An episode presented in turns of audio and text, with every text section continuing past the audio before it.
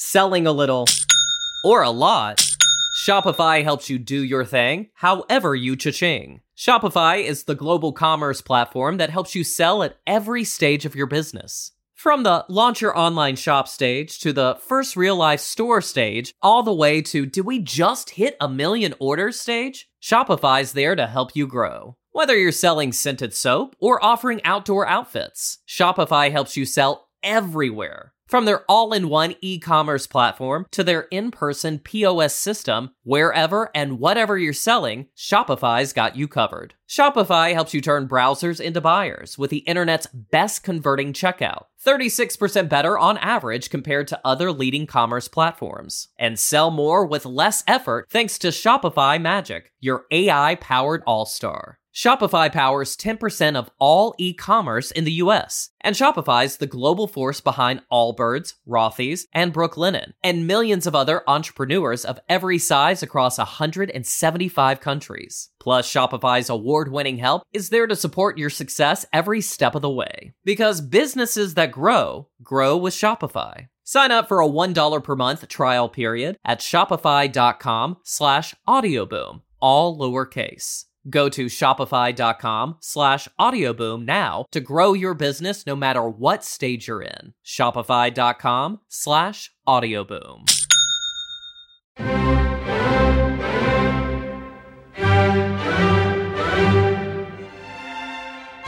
Welcome to Beg to Differ, the Bulwark's weekly roundtable discussion featuring civil conversation across the political spectrum. We range from center left to center right. I'm Mona Charen, syndicated columnist and policy editor at the Bulwark, and I'm joined by our regulars, Bill Galston of the Brookings Institution and the Wall Street Journal, Damon Linker, who writes the Substack newsletter Notes from the Middle Ground, and Linda Chavez of the Niskanen Center. Our special guest today is the publisher of The Bulwark, Sarah Longwell.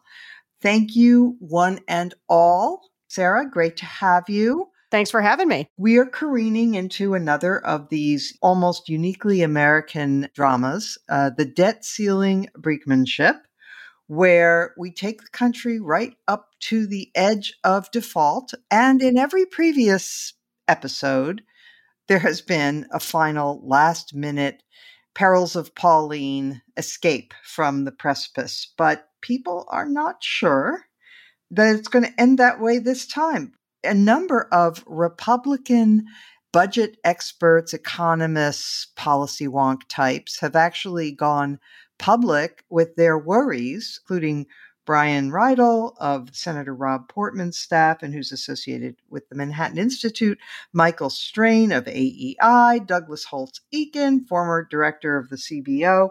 They've all tried to sound the alarm that even getting up to the edge of a default is, I think Strain called it a market event, meaning it would be potentially problematic. Sarah Longwell, what do you see as the political risks here for the various parties. I mean, we can start with Speaker Kevin McCarthy, who did get, to some people's surprise, he did get his members to vote for a package of budget cuts. But the problem is that he now, because of the way he became Speaker, can he go in and negotiate with Biden on anything because his members can always vote to vacate the chair. That's true, although Biden has also said that he won't negotiate on this. You know, the thing about the debt ceiling fight is that it's very inside the Beltway. I've gotten a lot of calls from reporters. They're like, hey, what are you hearing in your focus groups about the debt ceiling fight? And I'm like, absolutely nothing. Because the voters aren't engaged in this in terms of blaming somebody right now during the brinksmanship phase. It's when there are consequences, right? So, like, the political liability for everybody is being the one that people blame if it does go south and we are actually find ourselves in a default position. And I do think the reason that, for the most part, in the 11th hour, people pull this out is because nobody wants to be that person because there are real consequences there, which is why you've got this sort of like a tough talk rhetoric side. And then you've got the side quietly underneath that is kind of trying to pave a path to finding some kind of a solution ultimately. And I think Biden, even though he's saying he's not going to negotiate on this, he is meeting with McCarthy about something else. And so people, I think, do believe that they will find a way forward on this because no one wants to be the person blamed for defaulting on America's debt. Linda Chavez, do you think that we are going to, as usual, find a way out at the last minute or not? Well, yes, I think we will eventually find a way out of this. But the question is does that happen uh, before or after our debt gets downgraded? And what does that do to our economy? And for people over the age of 65 or so, many of whom are living on their savings, on their investments, this is going to have a disastrous effect. And this kind of brinkmanship is extraordinarily dangerous. And what is really surprising to me is that the business community, the folks who know exactly what the economic consequences are, you know, not just the average voter sitting in a focus group or elsewhere, but people who are really steeped in this stuff are not being particularly helpful. And I think that the president thought that you would get groups like the Chamber of Commerce and others to try to talk sense to the Republicans, to try to push the speaker on this issue. And instead, they don't like the size of the debt. They don't like the kind of out of control spending that they see coming from the Biden administration. And so they're not really riding to the rescue. And I think that makes it more difficult. I think negotiations become more difficult. And we don't know how this is going to turn out. We're already seeing its effect, it plus the rise in interest rates that the Fed put into place. It's having not a very good effect on the stock market. And what happens in the stock market does have an effect. It has an effect in a lot of different ancillary ways. And so I think it's very dangerous, and we'll get to an agreement at some point, but damage will be done in the meantime. Damon, our debt is just ballooning. And some people, I know Sarah has talked about this before, and Linda certainly, you know, some people on the right still take it seriously that the debt presents a really, really serious governance problem for this country and that this is not the way grown-ups should conduct themselves. And yet, this country is full of business people and families and lower level government officials who are perfectly capable of making grown up decisions about not spending beyond their means. At the federal level, it is all about messaging. It's the other guy. So the Democrats can point, and with some truth, I mean, they point to the fact that under Trump, they added something like $7 trillion to the debt. They raised the debt ceiling without a peep. And then the Republicans can reply, but look at what Biden is doing. He's doing the student loan forgiveness thing, and he's spending all of this money on climate initiatives and other things, and we can't afford it. But nobody ever says, right, so this means we have to compromise. That's the dirty word. Yeah, I'm one of those rare Democrats who actually does care about debt and deficits being unsustainably large.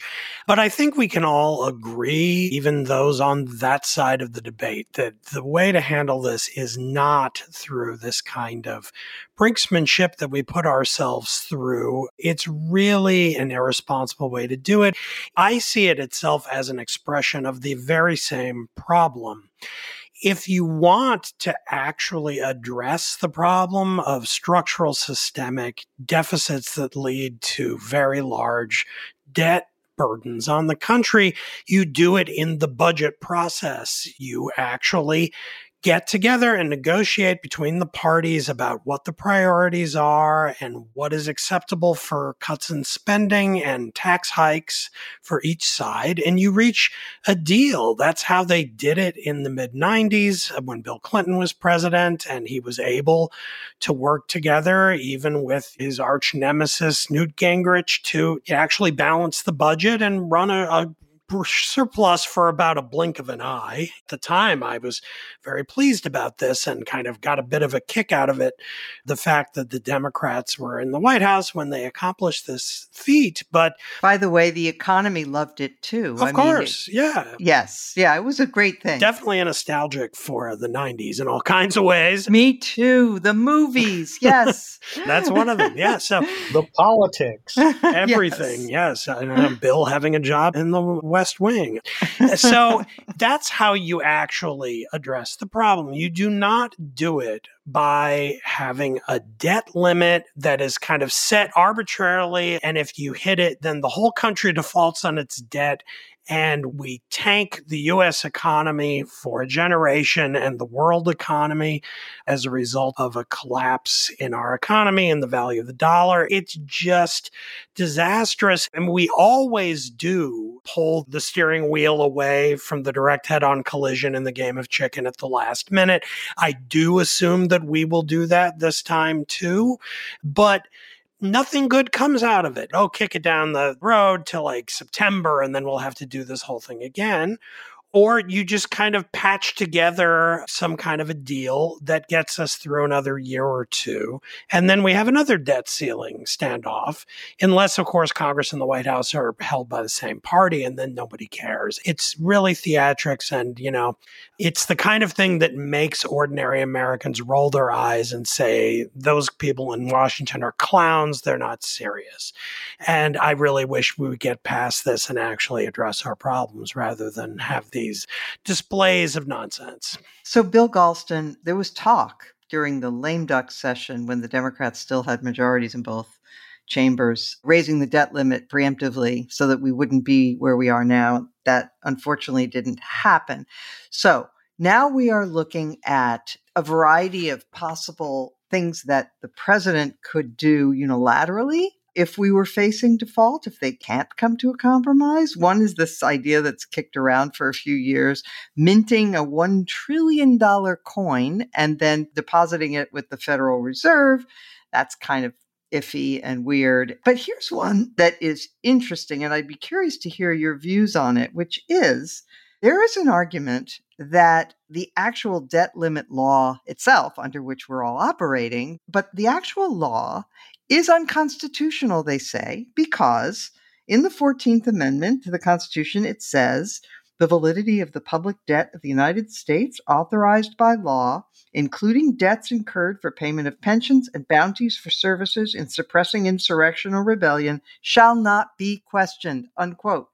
And so people are suggesting that Biden simply continue to pay the government's bills despite having breached this artificial debt ceiling and say that when challenged that that law was unconstitutional and let the courts sort it out. Well, it's funny you should mention that, Mona, because I had pretty much decided that I was going to spend the weekend reading a bunch of law review articles, pro and con, on exactly that question. And I plan to do that because I regard that as the least implausible argument mm-hmm. that the president could employ if he's forced to take executive action. Like everybody else, I hope he won't be forced to take executive action. But unlike other parties to this conversation, I am not confident that the past is prologue. And neither are the Republican economists that you began this segment by citing. I think there are reasons to believe that this edition of a House Republican majority will be even less tractable on the question of the debt ceiling than its predecessors were. I am not convinced that they will blink or that the president will blink.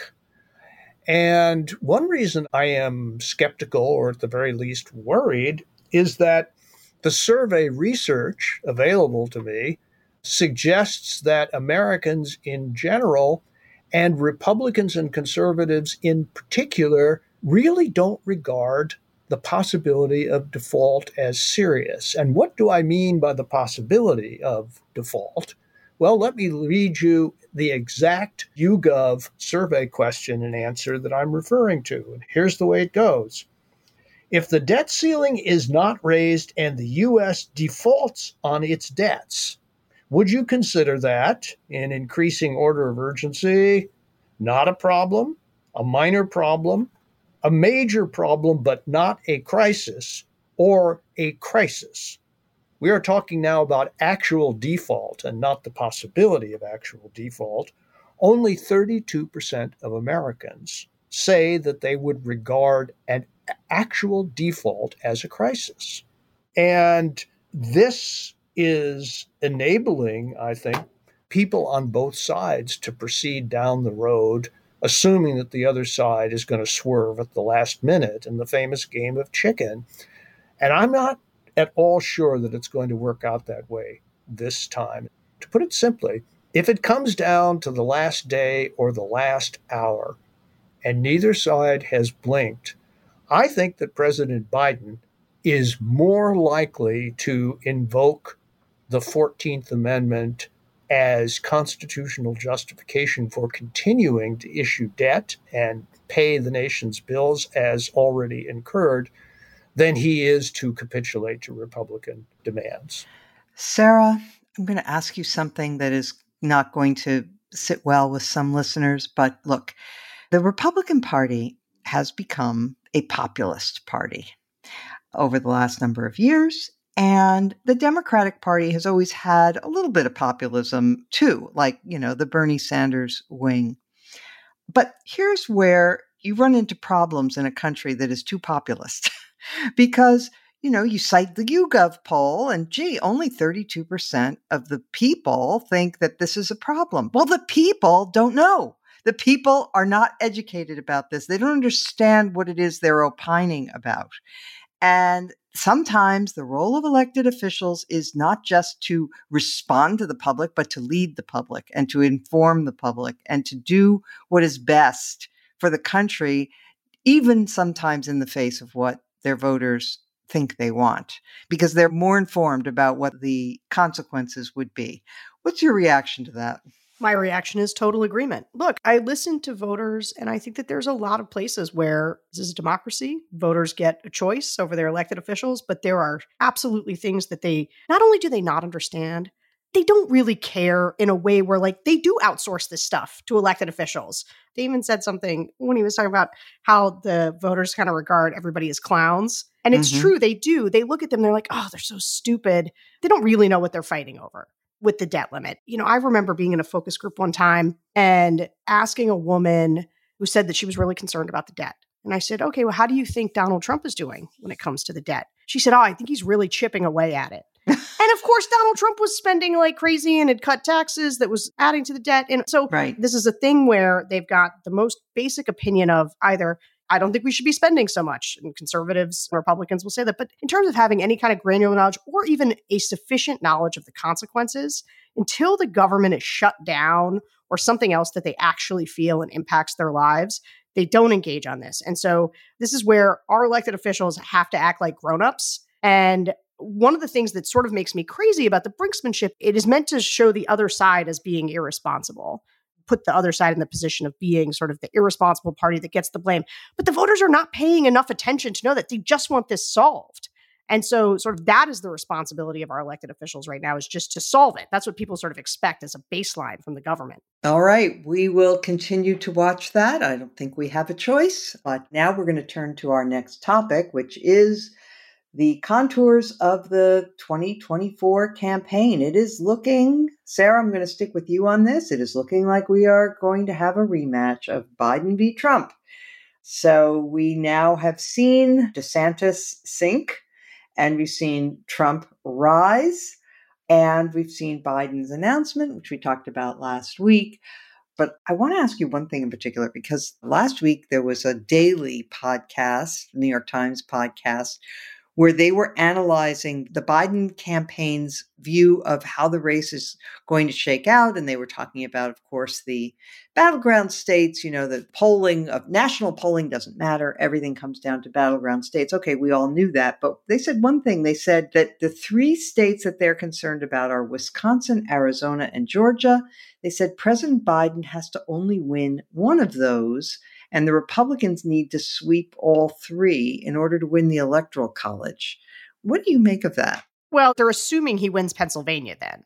Like they're assuming that Biden is winning states that I'm not sure people should take for granted. Mm-hmm. So, on this piece in particular, which is basically Biden's electability if he faces Trump again, obviously, I think that Biden uh, stands a decent chance against Trump, specifically because of what we just saw happen in 2022. Yes, Joe Biden had low approval ratings. I was talking to swing voters the whole time through 2022. And even though they were frustrated with Biden. They were down on Democrats. They were saying specifically they'd like to vote for a Republican. They didn't want to vote for any of the Republicans on offer. They didn't want to vote for Blake Masters. They didn't want to vote for Doug Mastriano. They didn't want to vote for Dr. Oz or Kari Lake. And Trump is in that vein. And so we saw in those states in particular a lot of elections for people, you know, governor of Wisconsin, governor of Arizona, governor of Michigan. We saw the swing voters really reject the Trumpier candidates. And so that sort of bodes well for Biden. But even though we were in a bit of a tight economy, gas prices were high, we were still fighting sort of supply chains. Know, you're kind of one recession and one Biden fall or surgery away and Kamala Harris being, you know, the president for a while for the race to get really close. Now I saw Andy McCarthy over at National Review had a had a piece saying that Trump can't win. But of course Trump can win. He absolutely can. And the states that people are talking about, you know, sort of the, the six or seven states that are always in contention, they were extremely close in 2020. Just 10,000 votes here or 20,000 votes there. And I think because we've been talking about Trump for so long, you get, I don't know, worn down and inured to this being our reality. But the idea of a second Trump term, the level of danger that that presents, not just the idea that for America, it means that somebody tried to overturn an election and we reelected them in a free and fair way. Do you know what that would say about us? And then not only is Donald Trump basing his campaign on retribution, but imagine the world order. Imagine him pulling us out of NATO. Like it's just such a scary proposition that I just don't think anybody should be taking anything for granted. And I do not like the narrative right now that Trump is on glide path and it's all over. Although I, I stipulate that that is how it is shaping up. But I do think it's early.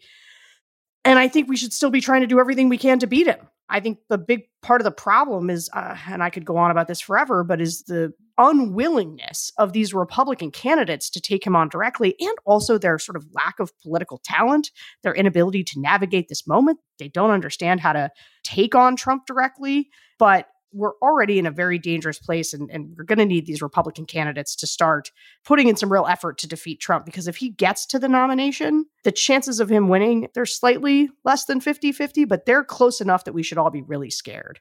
Damon Linker, Trump has already gotten the endorsement of 11 Republican senators, 52 House members, and two governors. On the other hand, uh, we saw one Republican who is taking his pot shots at Trump and doing so gleefully, and that's Chris Christie. Now, Chris Christie is never going to be president, but the thing is, isn't it amazing that in this wide country, there's just one guy in the Republican Party who is willing to even poke fun at Trump or call him a coward, which is what Christie did this week when Trump said that he might not debate in the primaries. Yeah, well, I mean, the thing about Christie is he is several years out from having had to face a voter you know, his dream comes true and his Trump bashing like turns him into the great savior who can throw his hat in the ring and actually beat him. That I don't think is going to happen or come even close to happening, but that is his motive at this point. And that's the reason why he's able to, why he has the luxury of doing that. He doesn't have to face Republican voters. And the problem is the fact that you can't get very far in the Republican Party anymore if you take a position that is strongly anti Trump. And I don't think it's not just that a lot of Republican voters like Trump, it's also that there's a weird difficulty in figuring out if you're going to go after Trump in the name of what. What are you bashing him for? Are you going to do, say, what like Nikki Haley tries to do, which is to sort of kind of defend a pre Trump vision of the Republican Party? No, but she doesn't. That's, she just says he's too old. That's all she ever said. True. She doesn't go directly after Trump, but let's imagine she does. Like, say she comes out and starts saying Christie like things about Trump. Again, in the name of what? I don't think there's much of a constituency to like say, okay, well, we won't have Trump, but we want a return to, say, 2013 or the Romney campaign era. I don't think there's that. And then you have what, Mike Pence, who like, you know, wants to sort of half be critical of Trump sometimes, but also a kind of different vision of a kind of softer religious right version of the Republican Party circa around 2012. Remember, Pence was governor of Indiana and he ended up being hated by the religious right because he wasn't sufficiently tough when uh, they had their Religious Freedom Restoration Act controversy there back in 2015. And so his political career was probably going into sunset before he got tapped to be vice president, to everyone's surprise. You have then the possibility that Ron DeSantis, maybe he'll come out swinging. But again, in the name of what? Well, it appears his move will be to effectively try to outflank Trump on the right. He'll say, uh, you know, I signed the six week abortion ban. I go after those woke corporations like Disney. And then Trump will just respond and be like, you're crazy in going after Disney and you're being far too radical on abortion. That's way outside the mainstream. How about the 15 week ban that you signed eight months ago? That was a lot more reasonable. So again, the problem is that Trump is actually pretty good at positioning, even if he's a total flaming mess in every other respect and a moral cretin and wouldn't care about and actually probably would actively like to turn himself into a tyrant if he could get away with it. But when it comes to positioning in the political constellation of the Republican Party as it now exists, he sort of like sits in this magic place where he sort of stakes out certain positions that sort of resonate with voters and then puts everybody else on the defensive. And I don't see anyone able to do it yet. Again, DeSantis is close. I mean, he's the closest of all of them. He's the one who has a shot. And I, like Sarah, don't want to, you know, rule it out. It's still very, very early. We don't know what's going to happen. If Biden could end up having a slip and a fall that renders him incapacitated, Trump could too. He's also in his mid to late 70s. And, uh, He's going to be 77 in two months. Yeah, exactly. And then there could be other things, you know, a big indictment that actually hurts him for a change rather than gives him a boost. I mean, who knows? But we are in a position already where, like, we've seen the dynamics starting to play out. Vivek Ramaswamy, who's a, like a no name guy who's running for president as a kind of Trump light kind of guy, he's at 5%. He's ahead of Nikki Haley. Like this is a joke. That there's nobody except for DeSantis anywhere near within strike distance. He's this Ramaswamy is tied with the former vice president of the United States right now. So I don't know what to say other than throw up my arms and say I can't believe we're going to do this again. Bill, speaking of Mike Pence, who, you know, Paren, Mike Pence, whose view on Donald Trump is yes, he tried to get a mob to lynch me, but no hard feelings, testified last week before a grand jury regarding what happened on January 6th and many other things, presumably, with the uh, independent counsel, Jack Smith. So, if this were a movie, you would see the public maneuverings of Trump and Biden and they're sort of slipping into campaign mode. And then you'd have other scenes of testimony going on behind the scenes of the march of these possible indictments. And it is completely unclear where that's going to go, but it's looking more and more like Smith is going to come down with something. And so, in addition to all of the other facts about our situation, namely that you have a twice impeached insurrection supporting lunatic who is the leading figure for the nomination on the Republican side, perhaps the once indicted, but he may soon be multiple indicted figure. As Lyndon Johnson was fond of saying, and therefore, uh, I've given up trying to figure out what is going to hurt Donald Trump because I can remember watching the initial Republican debates in the summer and fall of 2015 with seasoned political reporters by my side. Every 10 minutes or so, we would look at each other and say to each other, He said, What? And then he can't possibly survive that. That's the end of his campaign. Wrong, wrong, wrong. I've been wrong about that now for eight years. And I'm beginning to think, and maybe I'm just surrendering my analytical powers to the demons of the underworld here. But if anybody had told me that Trump would be indicted by a prosecutor in New York on, you know, not the most serious of issues, but not trivial either, and that in the month after that, his ratings among Republicans would go up 10 points and Ron DeSantis's would go down 10 points. I wouldn't have believed it. That's what happened. And so if you ask me, is he going to take a hit if Jack Smith indicts him? I no longer believe that he will. I appeal to Sarah for some clarification on this point, but he's the Nietzschean candidate. Whatever doesn't kill him makes him stronger. And I would say in this connection that Chris Christie's mission in life is not to become the nominee of the Republican Party for the presidency of the United States now or ever. It is to strap on a suicide vest and take this guy out, if possible, before Sarah's parade of horribles comes to pass. But if I can comment on a question that was raised just a few minutes ago, namely, why isn't someone taking him on substantively? Well, let me create the ideal type of a Republican candidate who takes him on substantively. And the possible elements would include Paul Ryan's seriousness about the budget deficit and the national debt and putting everything on the table, including Social Security and Medicare, to try to deal with it. It would include opposition to Trump on trade. It would include opposition to Trump on immigration. It would include skepticism about high levels of government spending and the new populist favorite in both political parties, industrial policy.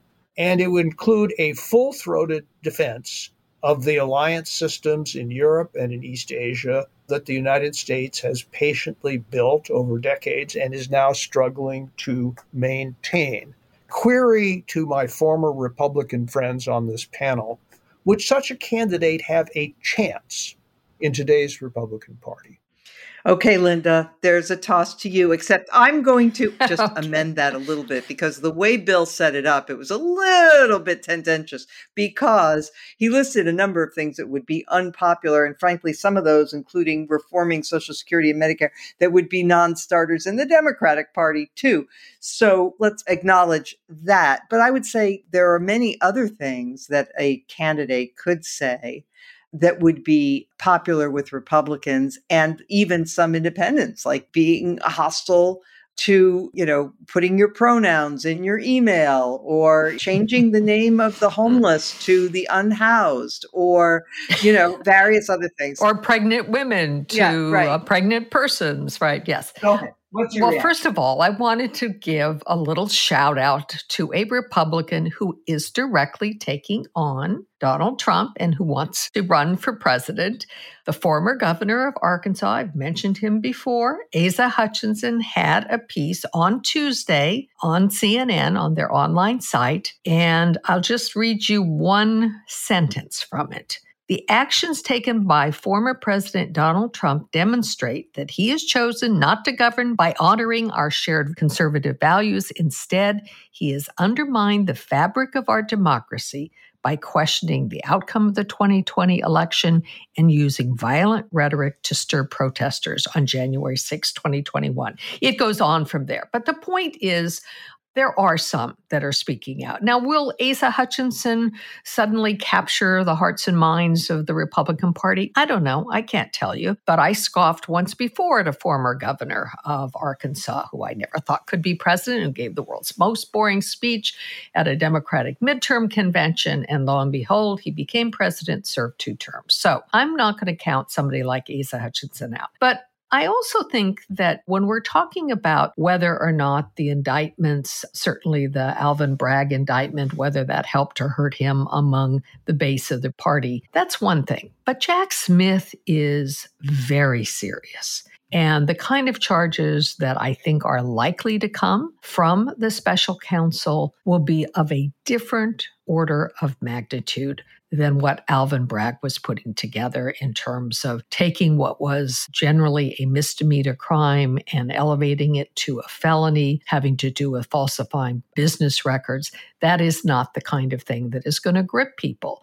But what we are talking about in terms both of Mar a Lago and of the former president's role in fomenting January 6th and in attempting to stop the transfer of power in a peaceful way, uh, the 200 year history of that in the United States, it's an entirely different matter. And we got the conviction of uh, at least four of the five Proud Boys who were up for seditious conspiracy. And I found one of the most interesting things about that matter was that Enrique Tarrio was that he was not actually present on the Capitol grounds. And yet he was also convicted. He, of course, is the leader of the Proud Boys. He was in a hotel room, I think in Baltimore, at the time of the January 6th insurrection. But he was clearly the leader. He clearly inspired, helped inspire the violence of the Proud Boy members,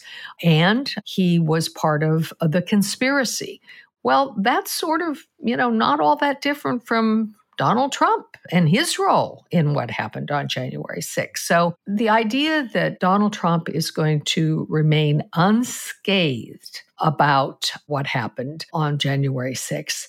I don't think that, you know, I know Bill is is skeptical of whether or not this is going to change anything the Republicans here believe most people don't follow these issues the way those of us who have to be pundits and talk on podcasts and write articles about it. When it is laid out, when the American people hear the bill of particulars that will be able to be put together by Jack Smith, I think you're going to have something different. And I think you are going to have people looking at things like Donald Trump's using his choir boys, who are all people who are serving sentences for that insurrection, having them sing the national anthem while Trump himself says the Pledge of Allegiance. There was a piece in the Post today about that and who these people are. Some of them are convicted of having helped beat Brian Sicknick, who, of course, died a day after the insurrection. So I just think that we're not giving enough credit to people. And I, for one, think it is not altogether impossible that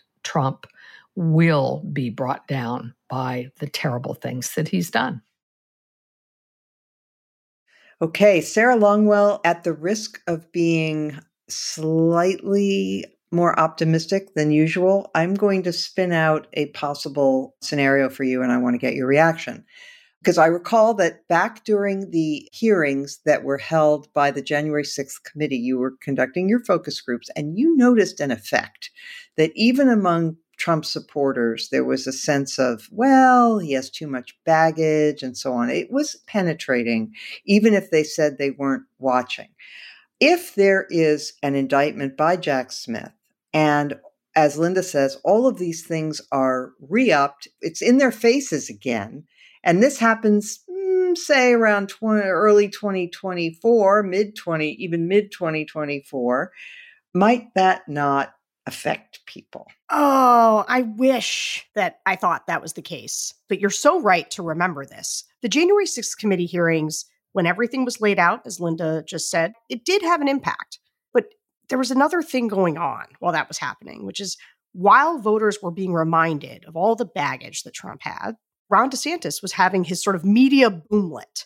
And so the voters at that time were being given a sense of, you know, maybe I do need to move on. And look, there's somebody I can move on to. This guy who is Trump without the baggage. And I think that the problem is, is that you got to have that place for them to go. I think this first indictment is working to make Trump stronger because the psychology of the voters is this they wouldn't be trying so hard to get Donald Trump if they weren't so afraid of him. And that makes them want to vote for him again. That makes them think he's the one but it also allows him to suck up all the media oxygen, all the attention. It makes it impossible for any of these other candidates to make an affirmative case for themselves. And even worse, because they all come to his aid in those moments, they become these sort of supporting cast members in the central drama of Donald Trump.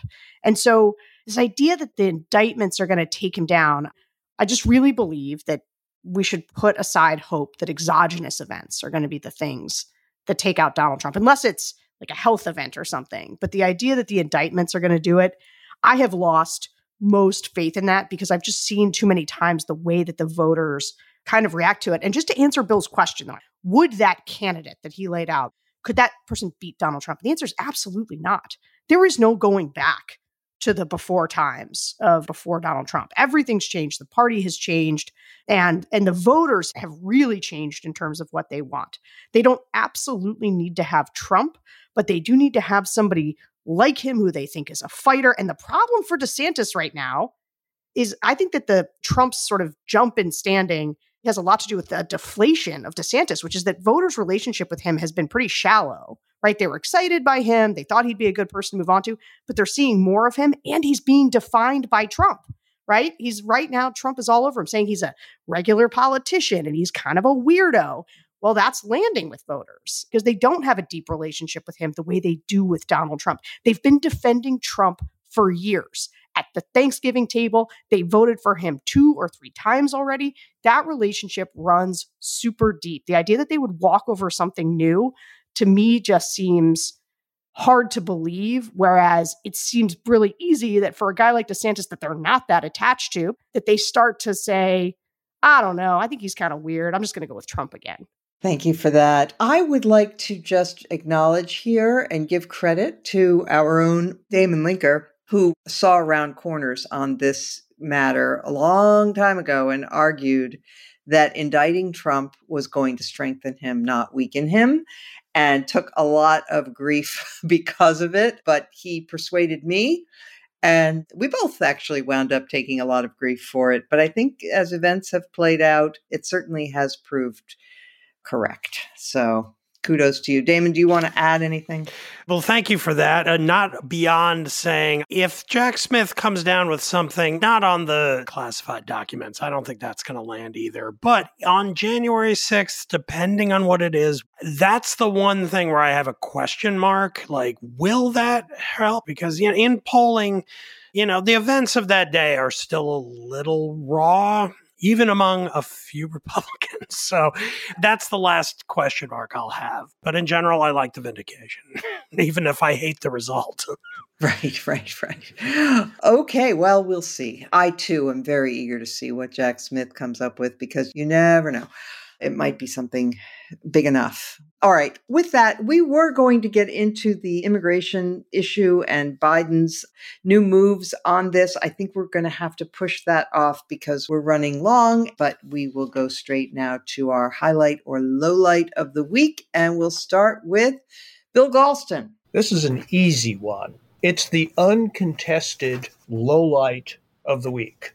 And it is the Tucker Carlson email to a producer, which was sent on January 7th of 2021.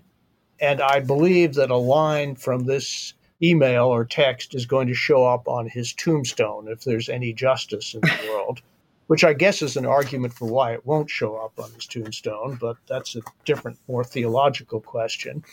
And it starts as follows A couple of weeks ago, I was watching video of people fighting on the street in Washington. A group of Trump guys surrounded an Antifa kid and started pounding the living shit out of him.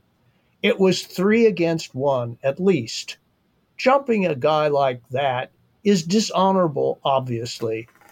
It is not how white men fight. That is the line that I think is going to go on his tombstone because it reveals him as being the stone cold racist that I think most of the people who weren't in the tank for him already knew that he was. But this just makes it undeniable. And the fact that Fox producers and the senior management turned their eyes on the actual content of what this guy was saying for all these years. And according to some observers, are releasing these emails now in an effort to deflect attention from their own role in enabling and encouraging this guy and all the other people like him for so many years. I'm not sure where that sentence started, but it's going to end with two thumbs down for Rupert Murdoch and everybody who works for him in a position of authority. And I hope that this is the beginning of the end, not only for him and for the kind of journalism he has represented throughout his career. Well, let's pray for that. All right, Sarah Longwell. Well, I was going to talk about the guilty verdict for the Proud Boys, but uh, since we already brought that up, I'm just going to say something that I've been I was mad about as a low light earlier this week, which is when Governor Greg Abbott came out after there was this horrible execution of a family who had asked their neighbor who was shooting his guns in the yard next door to please stop because their baby was trying to sleep. And that man came over and murdered them all, execution style. And Governor Greg Abbott, in announcing a $50,000 reward for the criminal who killed them, he said, I'm going to offer 50K reward for info on the criminal who killed five illegal immigrants on Friday. Now, here's the thing. First of all, it turns out one of them was a legal US resident, but this bothers me so much the effort to dehumanize people who had just been murdered. Even if it's true, there are a lot of other opportunities to unpack the immigration status of people. You don't have to do it as the headline for how you talk about people who have just been murdered. And just to tag on quickly to what Bill just said about Tucker Carlson and Fox News, but but related on the question of calling people illegal immigrants, Fox is acting like they might be surprised that racism was happening at Fox News and with Tucker. But Jesse Watters, another Fox News host, tells a story uh, about he was walking to work and he sees illegal immigrants digging through a trash can. And one of the co hosts said, How do you know they were illegal? And he says, I can always tell.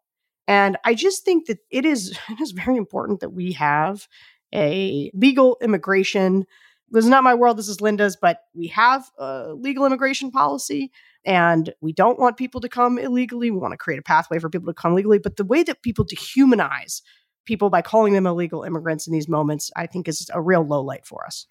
Sarah, can I applaud that completely and just add, I don't know, a little bit of special pleading here for all of us never Trumpers who for so many years have been told, oh, you're just offended because he's uncouth or because you're an elitist or no, has nothing to do with that. It is about the death of decency. It is about the viciousness that has been introduced into American politics by him and most of most of his party now. And Abbott is a great example. And it is beyond disgusting and it has nothing to do with being uncouth. It's being vicious and cruel.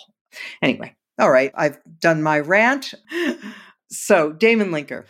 I feel a little bad because, like, you know, we usually mix it up here on the podcast. Some have lowlights, some have highlights. People leave with maybe something to watch or listen to or read that might be good, but I'm going to go dark along with everybody else so far. I'm going to highlight a real low light, which is the CPAC conference in Hungary. CPAC, of course, the Conservative Political Action Conference that takes place seems like several times a year now. It's going to be like a monthly event soon, I think. Matt Schlapp, who runs it, obviously needs to raise a lot of money. But whatever the case, this is being held in Hungary right now. And if listeners go to the website for this and click on speakers, you will get uh, quite an interesting parade of people. You have leading members of far right parties from France, Italy, Austria, Brazil, including the son of the former Brazilian president, uh, Eduardo Bolsonaro, is there. But then there are, of course, the Americans. There's Mark Meadows, the Trump chief of staff. You have Matt Whitaker, who was the acting attorney general under Trump between the Jeff Sessions and Bill Barr eras at the Justice Department.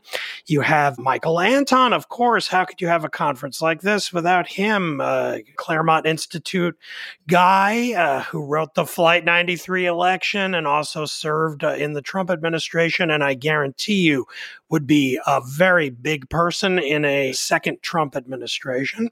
You also have former Senator Rick Santorum is there as well as uh, Representative Paul Gosar of Arizona, and of course, Kari Lake, who's looking for anything to do that, you know, will fill her days these days as she tries to find another election to lose. There's a kind of strange humor to the way a lot of these people describe themselves. There's a guy from South Africa who's clearly like an apologist for apartheid who defines himself as a committed defender of the Afrikaner Boer community. it's just an incredible cast of cretins here. And the fact that there are any prominent public figures from the United States is just a real disgusting shame. but it is true. And uh, I, did I mention uh, that the president of the Heritage Foundation is also there? No. Yes. And his bio says president of Heritage Foundation who sees Hungary as an example. Ugh. Kevin Roberts, who incidentally was interviewed in the New York Post recently, describing how one of his top priorities is to see the Obergefell decision overturned so that gay marriages within red states can be broken up. And uh, I guess I will have to throw in, and Linda, I don't think is gone yet, so she can hit back at me if she wants. But this is why Asa Hutchinson has no chance at all. anyway. okay, Linda. To, to, touche, touche. But, uh, you know, I hate to continue this uh, litany of deplorable things, but I'm going to because I have a low light as well. And interestingly, it's a low light that really stems from what used to be one of the highlights of my reading life. There was a time when every month the publication that I look most forward to reading was a publication called First Things. It had been started by Father Richard John Neuhaus. It was a publication that dealt with religion and ideas, and I found it a wonderful publication. Well, uh, needless to say, uh, as many publications that I used to look forward to reading have done in recent years, First Things is not what it was.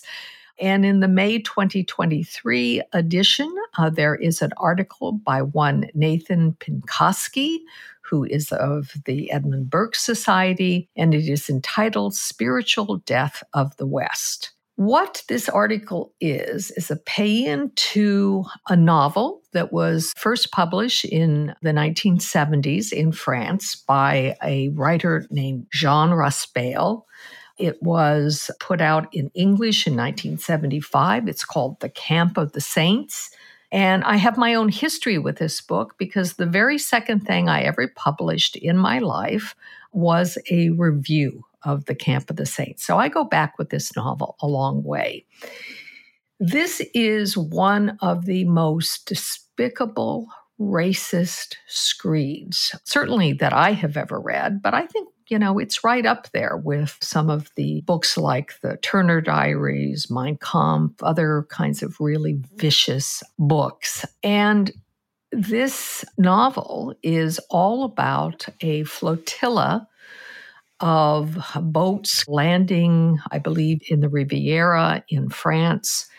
The flotilla started on the Indian subcontinent it is uh, jam packed with subhuman species.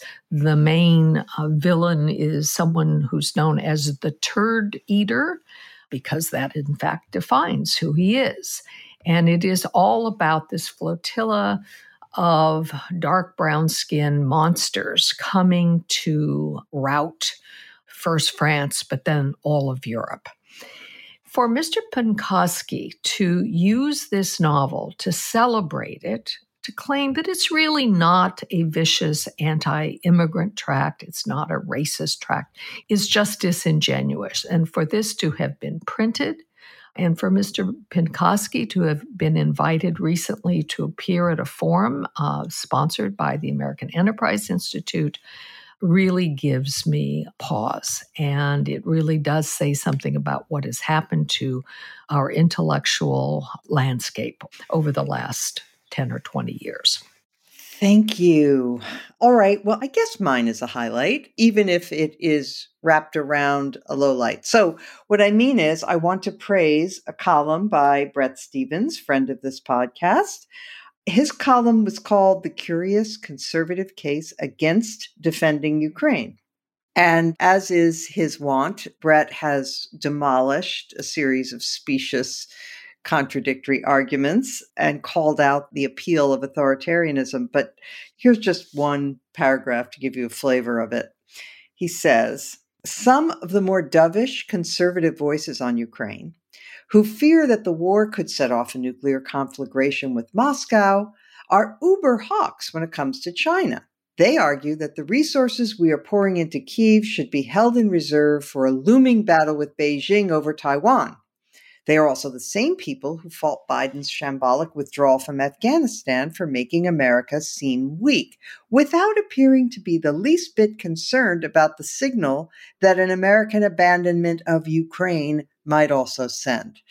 And there's a lot more where that came from. And so I highly recommend the column, even if the underlying topic is pretty grim, namely the cowardice and the intellectual uh, weakness of many on the what is now the dovish right. I wrote a book a number of years ago called Useful Idiots, which was about people who on the left who refused to confront the reality of the threat from the Soviet Union and the reality of the inhumanity of communism. And a number of people have said I could easily write the book again, except now everybody who is so blinkered would be on the right. So there we are.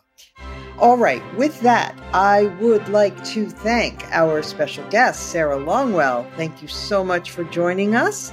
And of course, thanks to our regular panel, Aaron Keene has done audio for us this week, along with Jonathan Siri. And I want to also thank our producer, Katie Cooper.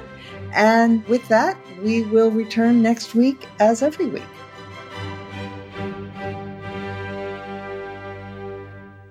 Selling a little or a lot, Shopify helps you do your thing however you cha-ching. Shopify is the global commerce platform that helps you sell at every stage of your business. From the launch your online shop stage to the first real life store stage, all the way to do we just hit a million orders stage? Shopify's there to help you grow. Whether you're selling scented soap or offering outdoor outfits, Shopify helps you sell everywhere. From their all in one e commerce platform to their in person POS system, wherever and whatever you're selling, Shopify's got you covered. Shopify helps you turn browsers into buyers with the internet's best converting checkout, 36% better on average compared to other leading commerce platforms. And sell more with less effort thanks to Shopify Magic, your AI powered all star. Shopify powers 10% of all e-commerce in the US, and Shopify's the global force behind Allbirds, Rothy's, and Brooklinen, and millions of other entrepreneurs of every size across 175 countries. Plus, Shopify's award-winning help is there to support your success every step of the way. Because businesses that grow, grow with Shopify. Sign up for a $1 per month trial period at shopify.com slash audioboom, all lowercase.